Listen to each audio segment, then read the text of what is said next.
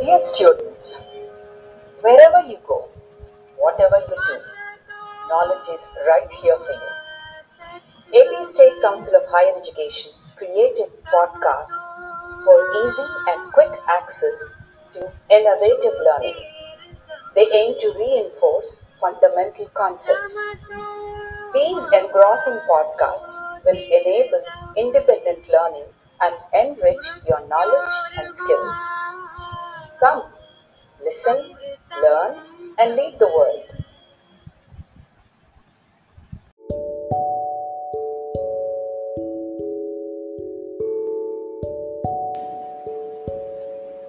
పిల్లలు అందరికీ నమస్కారాలు సీతారామణ సంవాదం రెండవ భాగాన్ని ఇప్పుడు మనం చెప్పుకోబోతున్నాం మీకు గుర్తుండే ఉంటుంది. మొదటి భాగంలో సీతాన్వేషణ కోసం దక్షిణ దిక్కుకు బయలుదేరినటువంటి వానర్లు అంగదుని నాయకత్వంలో ముందుకు సాగిపోతూ ఉన్నారు. వాళ్ళంతా కూడా సముద్రపు ఒడ్డున చేరి ఆ మహాసాగరాన్ని చూసేసరికి ఒక్కసారిగా వాళ్ళల్లో భయం ముంచుకొచ్చింది.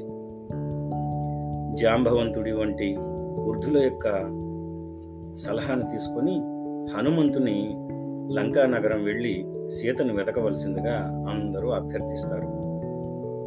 హనుమంతుడు కూడా తన శక్తిని గ్రహించి తన శక్తినంతా కూడా జాగృతం చేసుకొని ఆ మహాసాగరాన్ని దాటి లంకా నగరంలో ఉన్న ఒకనొక పర్వతమైనటువంటి సువేల పర్వతానికి చేరుకుంటాడు. ఆ పర్వతాగ్రం మీద దిగినటువంటి ఆ హనుమంతుడు ఇలా అనుకుంటున్నాడు. నూరు యోజనాలు దాటి వచ్చిన శ్రమ గాని ఆయాసం గాని నాకు ఈషన్ మాత్రం కలగలేదు.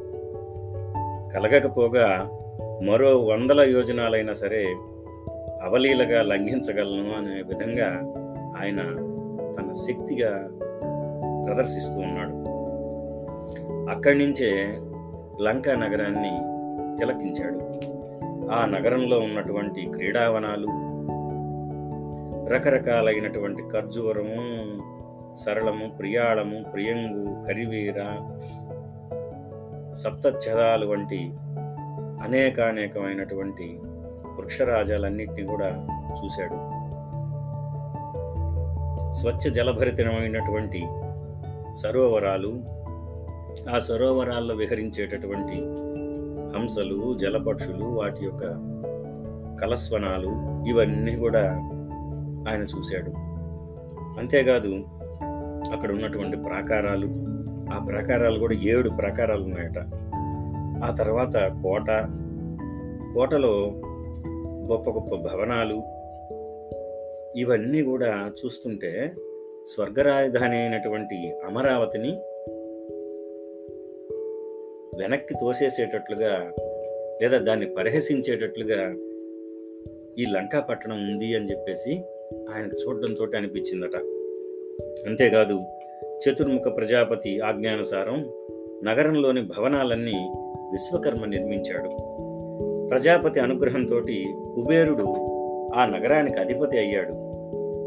ఆ కుబేరుణ్ణి పరాజితం చేసి రావణుడు దాన్ని ఆక్రమించాడు అని చెప్పేసి మనం పోయిన పాఠంలో కూడా మనం చెప్పుకున్నాం. అంత గొప్పది ఆ లంకా నగరం. ఆ ప్రాకారం చుట్టూతో కనుక చూస్తే అనేకమైనటువంటి శతఘ్నులు శూలాలు ధరించినటువంటి రాక్షసులు వీళ్ళంతా కూడా నిరంతరం కాపలాగాస్తూ ఉన్నారు. అంతేకాదు సీతాపహరణం తర్వాత లంకల రక్షణ వ్యవస్థ మరింత పకడ్బందీ చేశారు.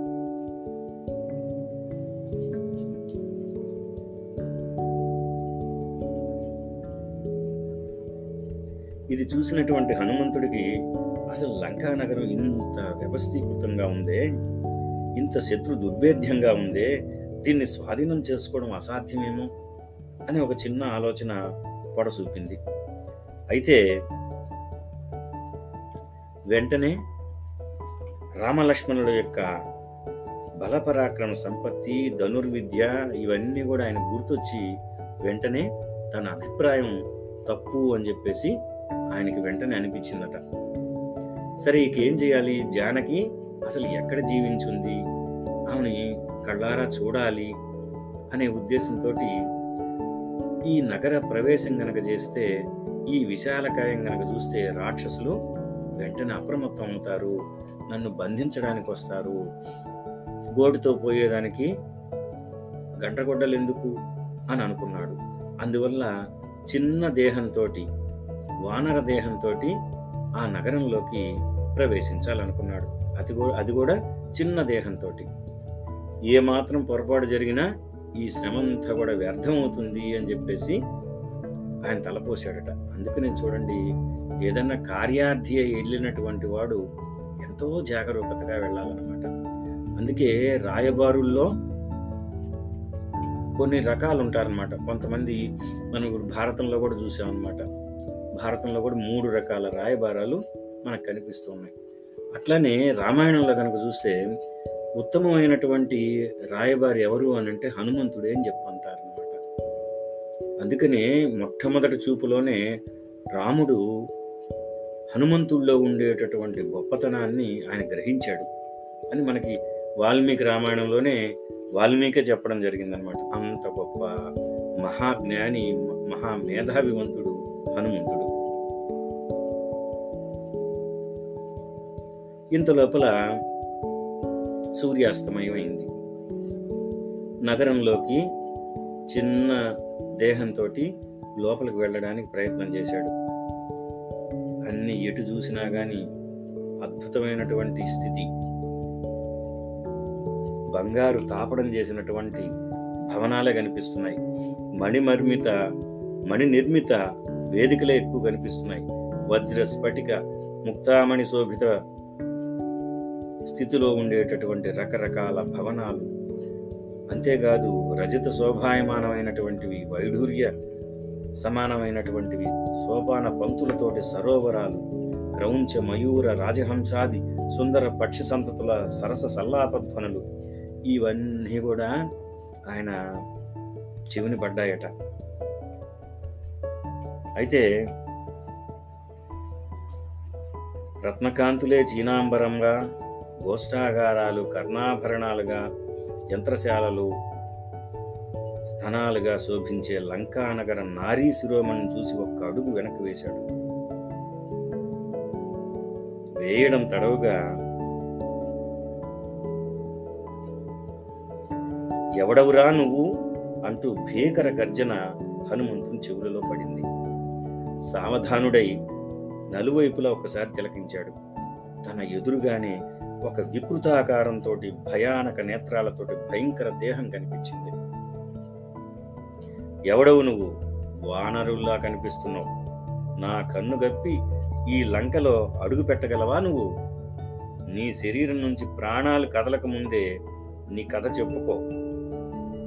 అని ఆ పర్వత మాత్రమైనటువంటి దేహంతో ఉండేటటువంటి ఆ రాక్షసి ప్రశ్నించింది. నీ ప్రశ్నలన్నిటికీ సమాధానం చెప్తాను కానీ ఇంతకీ నీవెవరు? నీ కథ ముందుగా చెప్పు అని హనుమంతుడు అడిగాడు. చూడ్డానికి చాలా వికారంగా ఉన్నావు మొత్తం ద్వారం అంతా కూడా ఆక్రమించున్నావు ఎవరు నువ్వు అని ప్రశ్నించాడు. నేను ఈ లంకా నగరాధిపతి దేవతను రావణుని ఆజ్ఞానుసారం ఈ నగర రక్షణ చేస్తుంటాను. ఇంతకు నీకు ప్రాణాల మీద ఆశ ఉందా? ఉంటే చెప్పు. నువ్వెవరు? ముందుగా నా మాటకు సమాధానం చెప్పు అని చెప్పి గర్జించింది. హనుమంతుడు నువ్వు అన్నట్టుగా నేను వానరుణ్ణి. ఈ నగర సౌందర్యాన్ని దర్శించాలనే వ్యామోహంతో ఇక్కడికి వచ్చాను. అంతకుమించి ఏమీ లేదు అన్నాడు. వదులుతుందా? ఆ రాక్షసి వదల్లా. కోరి దుర్బుద్ధి. రావణ పాలితమైన లంకలో నా అనుమతి లేకుండా ప్రవేశిస్తావా? తిరిగి వెళ్ళు. ప్రాణాల మీద తీపి ఉంటే వచ్చిన దారినే నడు అని చెప్పేసి గర్జించింది. హనుమంతుడు వెంటనే అమ్మాయి ఈ నగరం చూడకుండా వెళ్ళను అని అన్నాడు. ఎప్పుడైతే అలా బదులిచ్చాడో తీవ్ర కోపంతో క్రోధంతో అరచేతితో ఒక చరుపు జరిచింది. హనుమంతుడు ఏం చేశాడు? కుడి చేయి పిడికిలు బిగించి చెయ్యి పైకెత్తి ఒక గుద్దు గుద్దాడు. ఆడదు కదా అని చెప్పేసి గట్టిగా దెబ్బ చేయలే ఆ ముష్టిఘాతానికే ఆ రాక్షసి చాప చుట్టుగాగా కూలిపోయింది. అది చూసి పాపం హనుమంతుడికి కూడా జాలి కలిగిందట. చూడండి మహనీయులకి గొప్పవాళ్ళకి శత్రువుల్ని హింసించిన వాళ్ళల్లో ఒక రకమైనటువంటి ఆర్ద్రతా భావం పొంగుకొస్తుంది. ఆ రాక్షసి ఆ రాక్షసిని హనుమంతుడే జాలిగా లేవనెత్తాడట. చూడండి. వెంటనే ఆ రాక్షసి అంటుందట ఓ వనరోత్తమ మహాత్ములు ప్రసన్న వదనంతో దీనులను చూస్తారు. నీ పరాక్రమంతో నన్ను జయించావు. నాకు ఒకప్పుడు బ్రహ్మదేవుడు చెప్పినటువంటి మాట గుర్తుకొస్తోంది. నన్నెవడు జయిస్తాడో వాని వల్ల నేను లంక నాశనం అవుతుంది అని చెప్పి అన్నాడు ఈ రోజు అది గుర్తుకొస్తోంది. స్వేచ్ఛగా ఈ నగరంలోకి వెళ్ళి జానకిని అన్వేషించు అని చెప్పింది. ఇక ఆవిడ మాట తీసుకొని హనుమంతుడు ద్వారం గుండా వెళ్ళకుండా ప్రాకారం దాటి శత్రు శిరస్సు మీద అడుగు పెట్టినట్టుగా ఎడమకాలు పెట్టి లోపలికి వెళ్ళాడు ఆ వీధులన్నీ గనక చూస్తూ ఉంటే రాజవీధిలో రాక్షస వీరుల కోలాహలం వీధులలో చల్లినటువంటి గంధజల వాసనలు పుష్ప సౌరభం వజ్రకర్కశములైనటువంటి దూలాలతో కట్టినట్టు సౌధ గవాక్షాలు అన్నీ కూడా రత్నఖచ్చితాలు. ఆకాశాన్ని తాకేటటువంటి భవన పంతులు ఇవన్నీ కూడా కనువిందు చేస్తా ఉన్నాయి హనుమంతుని వింతల ప్రత్యేకట్లు ముసురుకున్నాయి ఆ లంకా నగర రక్షక గణం ఎంతో అప్రమత్తంగా ఆ లంకని కాపలా కాస్తోంది. రంగురంగుల పూలమాలలతో వివిధ అలంకరణ సామగ్రితో అప్సరకాంత కాంతలను తలపించే రాక్షస నారీమణుల మదన వశీభూత నయన కాంతులతో త్రిస్థాన స్వర సంయుక్త గీతవాద్య గోష్ఠులతో నృత్యం చేసేటటువంటి మదవతుల కాంచీ కంకణ స్వనాలతో నయన శ్రవణ తర్పణంగా ఉన్న భవనాల్లో రాక్షస వీరుల సంతోష గర్జనలు ఇవన్నీ కూడా మారుతి కంటపడ్డాయి. అక్కడి నుంచి ముందుకు సాగిపోతూ ఉన్నాడు.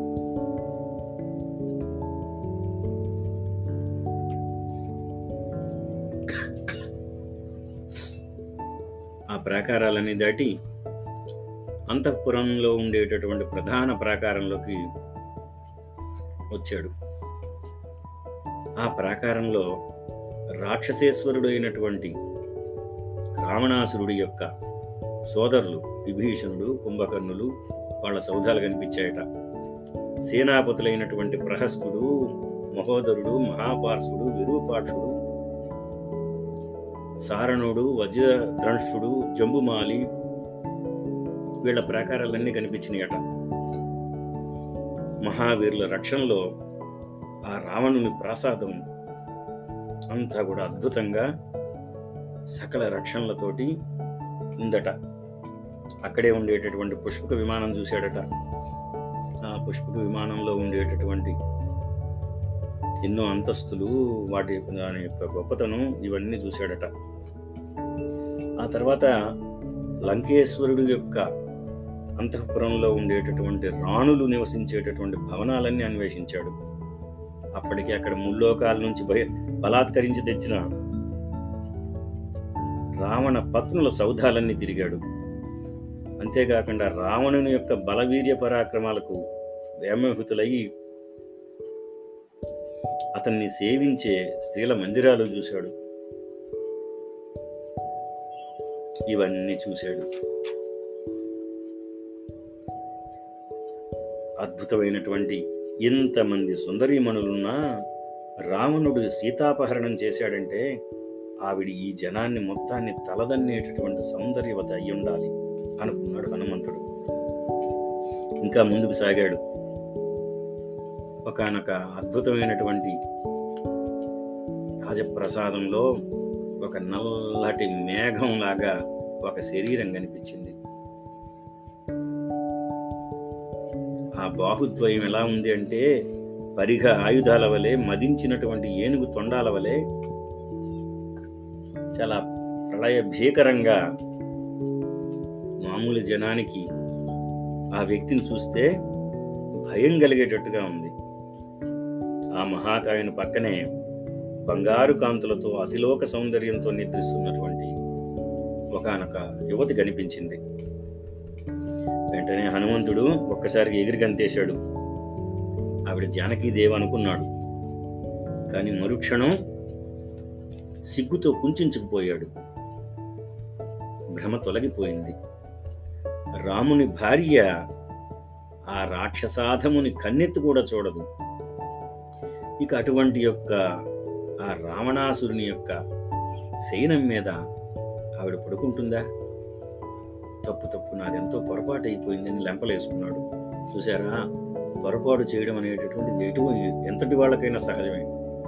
అయితే ఆ పొరపాటును వెంటనే సరిదిద్దుకోగలగడం వివేకవంతుడి యొక్క లక్షణం. చూసారా పిల్లలు హనుమంతుల్లో ఆ విఘ్నత ఆ వివేకం అనేటటువంటిది చాలా గొప్పగా ఉందన్నమాట. అందుకని ఆయన మొత్తం మనం మొదటి భాగంలో చెప్పుకున్నట్లుగా స్వామి భక్తికి వివేక సంపన్నతకు హనుమంతుడు ఒక నిలువెత్తు విగ్రహం లాంటివాడు నిలువెత్తు నిదర్శనం. మందిరాలన్నీ గాలించాడు. సీత జాడ కనపడ్లా. ఎంతో దుఃఖపడ్డాడు. అంతలోనే మళ్ళా అయ్యయ్యో నేను విచారపడుతున్నానా? అన్ని అనర్థాలకు మూలం నిర్వేదమేను. కాబట్టి ఆ నిర్వేదాన్ని పోగొట్టుకోవాలి అని చెప్పేసి తిరిగి ఉత్సాహ తరంగితుడై మళ్ళా సీతాన్వేషణ కోసం ముందుకెడుతూ ఉన్నాడు. సీత కనిపించకపోతే నేను లంక నుండి కదలను. ఎందుకంటే నేను లంక నుంచి కదిలితే యావత్తు వానర సైన్యం అంతా కూడా సుగ్రీవుడితో సహా అందరు కూడా చనిపోతారు. రాముడు సరే సరి ప్రాయోపవేశం చేస్తాడు. నా ఒక్కడి వల్ల ఇంతమంది చనిపోవాలనా? నేను ఎంతకాలమైనా సరే ఇక్కడే జీవిస్తా. సీత దొరికేదాకా నేను ఇక్కడే ఉంటాను. ఇంకా అది వీలు కాకపోతే చితి పేర్చుకొని ఇక్కడే మరణిస్తాను అని అనుకున్నాను ఇట్లాంటి సమయంలోనే ఒకానొక వనం కనిపించింది.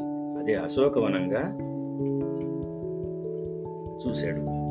ఆ అశోకవనం ఫలపుష్ప భరితాలతోటి అద్భుతంగా ఉంది. సాల వృక్షాలతోటి చూత వృక్షాలతోటి నాగ అశోక తరుపంతులు అద్భుతంగా ఉన్నాయి. ఈ చెట్టు మీద నుంచి ఆ చెట్టు మీదకి ఆ చెట్టు మీద నుంచి ఈ చెట్టు మీదకి హనుమంతుడు ప్రయాణం చేసి చేసి చేసి వెడుతూ ఉండే సమయంలో ఒకనొక సౌధి సమీపంలో వృక్షం కింద వృక్షం కింద ఒక స్త్రీమూర్తి ఉపవాస కుశీభూత దేహంతో శుక్లపక్ష ప్రారంభ వేళ చంద్రరేఖ వలె దీనవదనంతో మాసిన చీరతోటి పద్మంలా ఉండేటటువంటి ఒకనొక స్త్రీమూర్తి కనిపించింది. ఆ దుఃఖ సాగరంలో కొట్టుమిట్టాడుతున్నటువంటి స్త్రీరత్నంగా ప్రకాశిస్తోంది. ఆమె చుట్టూత రాక్షస గణమంతా కూడా పరివేష్టించుంది. అప్పుడు ఒక్కసారిగా హనుమంతుడికి ఆ వెనుకటి దృశ్యాలన్నీ కూడా గుర్తుకొచ్చినాయి. కొంతకాలం క్రితం రావణాసురుడు గగన వీధిని కొనిపోతున్నటువంటి స్త్రీమూర్తి స్ఫురణకు వచ్చింది. ఈ సాధ్వీమణి సీతాదేవి అయి ఉండాలి అని అనుకున్నాడు. వెంటనే మరొకసారి తేరిపార చూశాడు. ఆవిడ నియమవ్రత పరాయణ అయినటువంటి తపస్వినిలా ఉంది. శరీరం అంతా దుమ్ము కొట్టుకొని అలంకార రహితంగా కనిపించింది. మేఘాచ్ఛాదనమైనటువంటి చంద్రబింబంలా కా- ప్రకాశిస్తోంది. ఋష్యముఖం మీద తాను చూసినప్పటికీ పచ్చని పట్టు ఉత్తరీయం కనిపిస్తూ ఉంది. ఆమె కట్టినటువంటి చీర దుమ్ము కొట్టుకొని ఉంది. శరీరం ధూళి దోసరితమైనప్పటికీ కూడా సువర్ణ కాంతు లేనుతూనే ఉంది. ఇంతటి దినదశలో ఉన్న మనస్సు స్థిరంగానే ఉంది. సందేహం లేదు. ఈవిడే ఆ రాఘవుని ధర్మపత్ని. ఈ ఇల్లాలు ఇంతటిది గనుకనే ఆయన అంతగా దుఃఖిస్తున్నాడు. అని అనుకున్నాడు.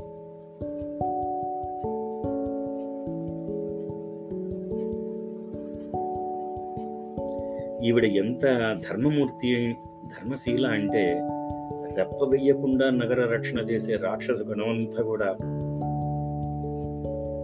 కాపలాగాస్తూ ఉంటే వాళ్ళందరి కన్ను గప్పి లంక అంతా నేను తిరగగలిగాను. అదే ఈవిడ ధర్మశీల అని చెప్పడానికి నిదర్శనం. సీతాశీల సౌందర్యం ఇన్నిటికంటే మహత్తమమైనది నదీ నగ సాగర పరివృతమైనటువంటి భూమండలాన్ని రాముడు తలకిందులు చేసిన ఆశ్చర్యం పడనక్కర్లేదు. ఈవిడ కోసం. కాబట్టి ఈ జానకి శీల సౌందర్యం త్రైలోక్య సాం సామ్రాధిపత్యం కూడా తోగదు అని చెప్పి అంటున్నాడు. ఇట్లా ఒక్కసారిగా సంతోషభరితుడైనటువంటి ఆ హనుమంతుడు ఏం చేస్తున్నాడయ్యా అంటే ఇలా తనలో అనుకుంటున్నాడు. ఆరామం చూచి శ్రీరామచంద్రుని దేవినిగా తలంపుచు ఆ గోపురంబు నుండి డిగ్గి సూక్ష్మరూపంబు గైకొని సిన్సుపా వృక్షంబు ఆరోహించి అందు. ఆ హనుమంతుడు ఆ స్త్రీమూర్తిని చూశాడు. ఈవిడ ఖచ్చితంగా ఇందాక చెప్పినట్లుగా శ్రీరాముని పట్టపురాణే దీంట్లో సందేహం లేదు అనుకున్నాడు. ఆ గోపురం నుండి సూక్ష్మ రూపంలో ఉండేటటువంటి ఆ హనుమంతుడు ఇంకా సూక్ష్మ రూపాన్ని ధరించి సిన్సుపా వృక్షాన్ని ఎక్కి అక్కడ ఇలా గమనిస్తూ ఉన్నాడు. పతిన్ బాసినట్టి ఆపదల కంటే పలుమారు వివిధ మాయల చేత వేగి వేగి వీరదానవ కోటి వికృత వేషంబులు కనుగొని చిత్తంబు క్రాగి క్రాగి తన దిక్కులేమికై తల్లడిల్లుచు ఆత్మలోపల మిక్కిలి లోగిలోగి కర్ణ కఠోరంబుగా నాడు మాటలన్ త్వరంగెడి కన్నీటన్ తోగి తోగి రామున్ దలంచు కొంచు రామున్ పేర్కొంచు రామరామ ఎనుచు రమణి పలుకన్ కపి వరుండు సూచి కామినీరత్నంబు సీత ఎనుచును పొంగి చిత్తమందు. మొల్ల చూడండి ఎంత అద్భుతమైనటువంటి పద్య విన్యాసంతో ఆ యొక్క స్థితిని హనుమంతుడి యొక్క స్థితిని సీతాదేవి యొక్క స్థితిని వర్ణన చేసిందో. భర్తతో ఎడబాసినటువంటి ఆపద కంటే కూడా ఆ రాక్షసులు అనేక మార్లు ఆమెని వివిధ రకాలైనటువంటి మాయలతోటి బాధలు పెడుతూ ఉన్నారు చీకాకు పెడుతున్నారు. రకరకాల వికృత వేషాలు వేసి హింసిస్తూ ఉన్నారు. మనస్సులో బాధపడి తనకు దిక్కు లేదని దుఃఖిస్తూ ఉంది. ఒక్కోసారి అటువంటి స్థితి అందరిలో కలుగుతుంది. చూడండి మా ఎంతైనా మానవ మాతృలే కదా అందరూ కూడాను సీత కూడా అంతే.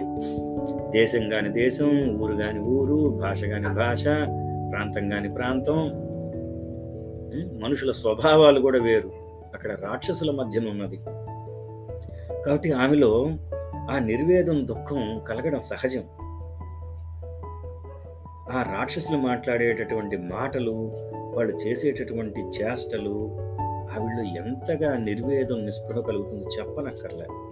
ఆ రాముణ్ణి తలుచుకుంటూ ఆ రాముణ్ణి స్మరించుకుంటూ రామరామ అంటూ ఆ యువతి అనుకుంటూ ఉందట. ఎప్పుడైతే ఆమె నోటి వెంట రామరామ అని అనిపించిందో అప్పుడు ఈ హనుమంతుడికి ఇంకా సంతోషం పట్టలేకపోయాడట. ఎందుకని? ఇప్పుడు రుజువైపోయింది. ఇప్పటిదాకా అతను ఊహిస్తున్నాడు. ఇప్పుడు రుజువైపోయింది. ఈ శ్రీరత్నం ఖచ్చిత ఖచ్చితంగా సీతాదేవే అని అనుకున్నాడు. ఇలా ఉండగా అక్కడ అంతఃపురంలో ఉండేటటువంటి రావణాసురుడి యొక్క స్థితి వేరుగా ఉంది. ఆయన ఎలా ఉన్నాడో ఒక సుదీర్ఘమైనటువంటి వచనంలో చెప్పింది మొల్ల కవయిత్రి. అట్టి సమయంబున వారణాసు రావణాసురుండు సీతాపహృత హృదయుండై పన్నీట మజ్జనం వాడి దివ్యాంబరంబులు కట్టుకొని కర్పూర సమ్మిళితంపైన శ్రీగంధంబు నెరబూత పూసి పారిజాత పుష్పంబులు ముడిచి మువ్వంపు తావి నివ్వటిల్లెడు జవ్వాది మెత్తి దశశిరంబుల యందును రత్న మకుటంబులు ధరించి మణిమండితంబులగు కుండలములు పూని భాను పతకంబులును పతకంబులను ముక్తాహారంబులను భుజకీర్తులను బాహుపురులను అంగుళీయంబులను చూడండి ఎన్ని రకాలైన ఆభరణాలు ధరిస్తున్నాడు. నవరత్నస్థ నవరత్నస్థగితంబగు ఒడ్డాణంబును అమరించి చంద్రహాస హస్తుండై కందర్ప విలాస సుందరుండగుచు. కిన్నెర కింపురుష గంధర్వ అమర ఉరగ సిద్ధ విద్యాధరాంగన ఉభయ పార్శ్వంబుల ఆలవాలంబులు ఆలవట్టంబులు పట్టి మౌక్తిక ఛత్రంబులను తాళ వృత్తంబులను వింజామరంబులను ధరించి రాగా కొందరు కరదీపికా సహస్రంబులు గైకొని ముందరన్ పిరుందన్ ఏతేరా? అశోకారామంబునకు చనుదించి అప్పుడు గంధవాతూలంబునంతూలు పుష్పలతయున్ పోలే. వడవడ వణకుచు తన సుందరాంగంబులు హస్తోరు వస్త్ర కేశంబుల మాటియం కప్పియు అడంచియు నివురుగప్పిన నిప్పు చందంబున ధూళ దూసరంబగు రత్నంబు కైవడి మేఘఛన్నంబగు చంద్రబింబం చంద్రబింబంబుడంబున నిత్తడి పొదిగిన కుందనంపు శలాకలాగున మారుపడియున్న జానకింగదసి ఆ రావణాసురుడు ఎలాగైనా సరే ఆ సీతాదేవిని ఒప్పించి తనదానిగా చేసుకోవాలి. ఆ తర్వాత స్వర్గ సుఖాలు అనుభవించాలి అనేటటువంటి ఏకైక లక్ష్యంతో అతని హృదయం అంతా కూడా సీత చేత దొంగిలించబడిందట. అతని హృదయం అంతా సీత చేత దొంగిలించబడింది. సీతాదేవి యొక్క హృదయం అతని చేత దొంగిలించబడలా. పిల్లలు అది గుర్తుపెట్టుకోవాలి. అర్థమవుతుందా? దుష్టుడైనటువంటి వాడు ఎంతమందినైనా ప్రేమిస్తాడు ఎంతమందినైనా కామిస్తాడు. శిష్టులైనటువంటి వాళ్ళు మన భారతీయ ధర్మం ప్రకారం మన హృదయంలో ఒకడికే స్థానం ఉంది. ఆ ఒక్కరికే జీవితాన్ని అంకితం చేస్తారు స్త్రీ కానీ పురుషుడు కానీ అటువంటి గొప్ప స్థితి భారతీయ ధర్మంలో ఉంది. ఆ భారతీయ ధర్మాన్ని అడుగడుగున అణువణువున ప్రతిఫలించే కావ్యాలే ప్రతిఫలించే ఇతిహాసాలే మనకున్నటువంటి రామాయణ భారత భాగవతాలు. అర్థమవుతుందా?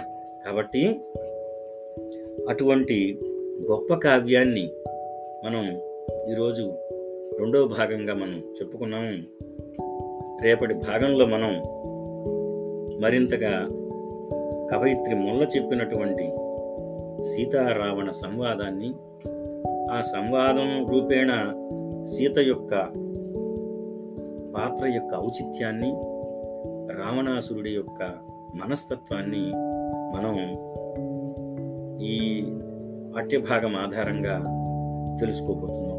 సరేనా? మనం మళ్ళీ మూడో భాగంలో మనం కలుసుకుందాం.